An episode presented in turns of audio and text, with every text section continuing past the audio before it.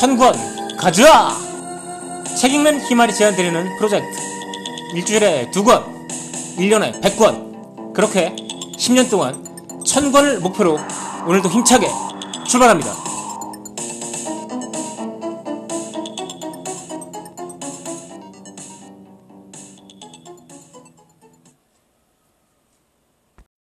안녕하세요. 책 읽는 희말입니다. 1000권 가져와. 오늘은 리처드 레스탁의 인간적인, 너무나 인간적인 뇌라는 책을 소개해드리도록 하겠습니다. 셀리와 앤이 방 안에 같이 있습니다. 셀리는 자신의 상자에 사탕을 넣어놓고 방을 나갑니다. 셀리가 방에 없을 때 앤은 셀리의 상자에서 사탕을 꺼내서 자기 상자로 옮겨놓습니다. 이 연극을 지켜본 아이들에게 연구자는 묻습니다. 조금 후에 방으로 돌아온 셀리는 사탕이 어디에 있는지 알고 뒤져볼까요? 3살짜리 아이들은 셀리가 돌아와서 앤의 상자를 뒤져볼 거라고 답합니다. 무슨 얘기냐면요, 셀리는 사탕이 다른 상자로 옮겨진 걸 보지 못했는데도 불구하고 자기들이 봤으니까 셀리도 알 거라고 생각을 하는 겁니다. 그렇지만 4살짜리부터는 셀리가 자신의 상자부터 찾아볼 거라고 대답을 합니다. 이게 자아의 형성과 관련해서 유명한 심리학 실험인 셀리 앤 테스트라는 실험입니다. 이 실험에서 말하는 건 자아의 형성에 관한 겁니다.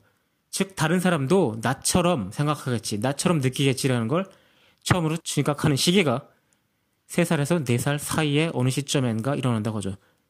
이 책에 나오는 얘기는 아니고요. 다른 책에서 제가 본 건데, 최근에 연구 결과에 의하면 그 시점은 대략 3년 8개월 정도 된다고 합니다. 뭐 그런데 실험이란 게 늘 그렇듯이 이 결과를 뭐 100% 신뢰하시는 건 약간 삼가하시는 게 좋겠죠.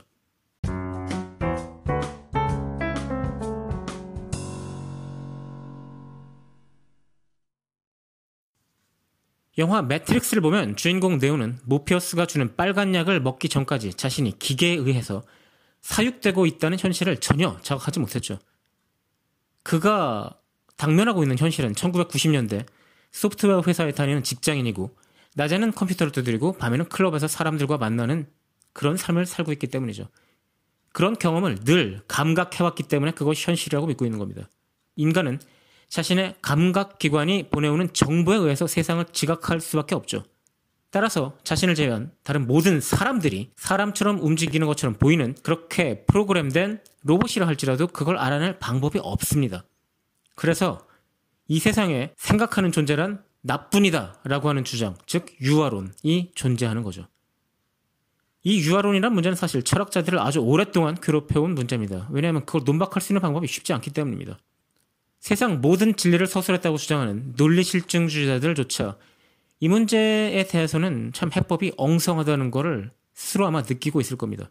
논리실증주의의 바이블이라고 할 수 있는 알프레드 줄스 에이어의 언어, 진리, 논리라는 책에서 저자는 우리가 다른 사람들을 관찰해온 결과 그들이 행동하고 말하는 방식이 우리 자신과 다르지 않기 때문에 남들도 우리와 마찬가지로 사람이다 라고 인식한다는 주장을 하는데, 아주 편리한 주장이죠. 과학적인 어떤 엄격한 테스트를 전혀 통과할 수 없는 주장입니다. 자, 그렇다면 이 세상에 생각하고 자각하는 존재는 나 하나뿐이라는 주장, 유아론을 논박할 방법이 없습니까? 뇌신경학자들은 그 해답을 찾아냈다고 생각하는데요. 그것이 바로 우리 뇌 안에 있는 거울 뉴런이라는 겁니다. 거울 뉴런이라는 것은 다른 존재의 입장이 되어서 생각해보는 능력을 가능케 하는 그런 부분입니다. 초입부에 말씀드렸던 셀리 앤 테스트에서 4살 된 아이들이 셀리가 자기 가방부터 찾아보겠구나 라고 생각하는 것은 셀리의 입장에서 생각해 볼 수 있기 때문이죠. 근데 신기한 것은 이 거울 뉴런이라는 것이 원숭이 실험에서 처음 발견됐다는 겁니다. 즉, 인간한테만 있는 것은 아니라는 거죠. 땅콩을 집어먹는 원숭이와 그 모습을 관찰하는 원숭이 둘 다 뇌의 같은 부분이 활성화되는 것을 보고 과학자들은 거울 뉴런을 발견해냈습니다. 신기한 것은 공감할 수 있는 경우에만 그 부분이 활성화된다는 겁니다. 예를 들어서 아까 말씀드린 대로 땅콩을 먹는 모습을 다른 원숭이가 볼 때 같은 부분이 활성화된다는 건 땅콩 먹는 느낌이 어떤지 알 수 있어야 된다는 거죠. 그 증거로 담배를 피우는 모습을 흡연자가 바라보면 두 사람이 똑같은 거울주련이 활성화가 되는데요. 담배 피우는 모습을 바라보는 비흡연자는 같은 부분이 활성화되지 않습니다. 공감을 하지 못하는 거죠. 그게 어떤 느낌인지 모르니까요. 매트릭스를 운영하는 기계들이 거울 뉴런이라는 걸 우리 뇌 안에 심었다면 뭐 그렇게까지 간다면 반박할 방법이 없겠죠. 하지만 거울 뉴런의 존재는 유아론의 강력한 반증이라고 할 수 있겠죠. 물론 여기서도 철학적 문제가 끝나지 않는 것은 거울 뉴런이라는 것을 우리가 어떻게 지각하는가, 그것이 진짜로 내 머릿속에 있는지 어떻게 아는가, 저 실험 결과도 매트릭스가 그냥 지어낸 걸 수 있지 않는가라는 대답은 또 할 수 있겠습니다만,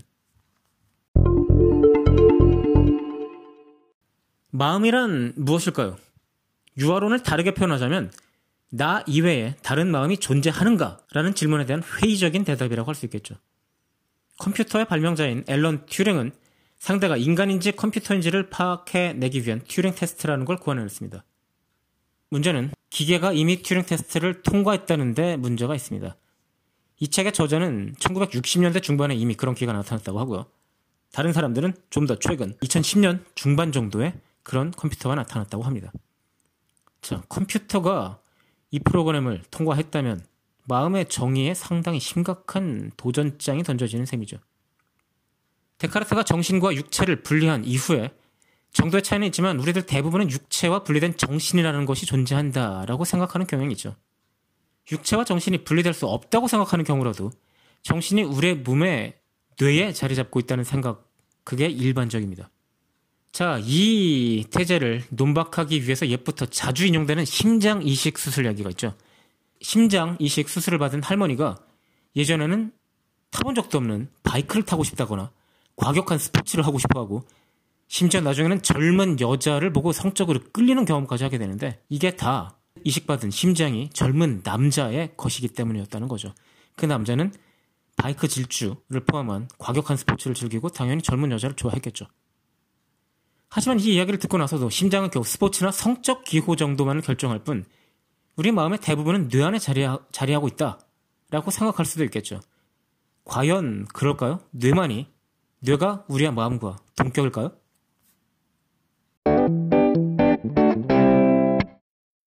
인간의 뇌는 1,000억 개의 뉴런이 만든 1,000조 개의 시냅스로 구성되는 네트워크입니다. 컴퓨터가 단지 반도체 소자의 집합이 아니듯이 뇌의 진정한 비밀은 뇌 구조가 아니라 그 운영 방법에 있는 거죠.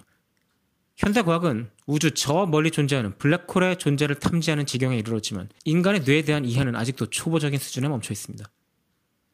뇌신경학의 최첨단은 아마도 fMRI로 혈류량을 측정해서 뇌의 어느 부분이 어떤 기능을 담당하는지 추측해보는 정도에 머물러 있죠.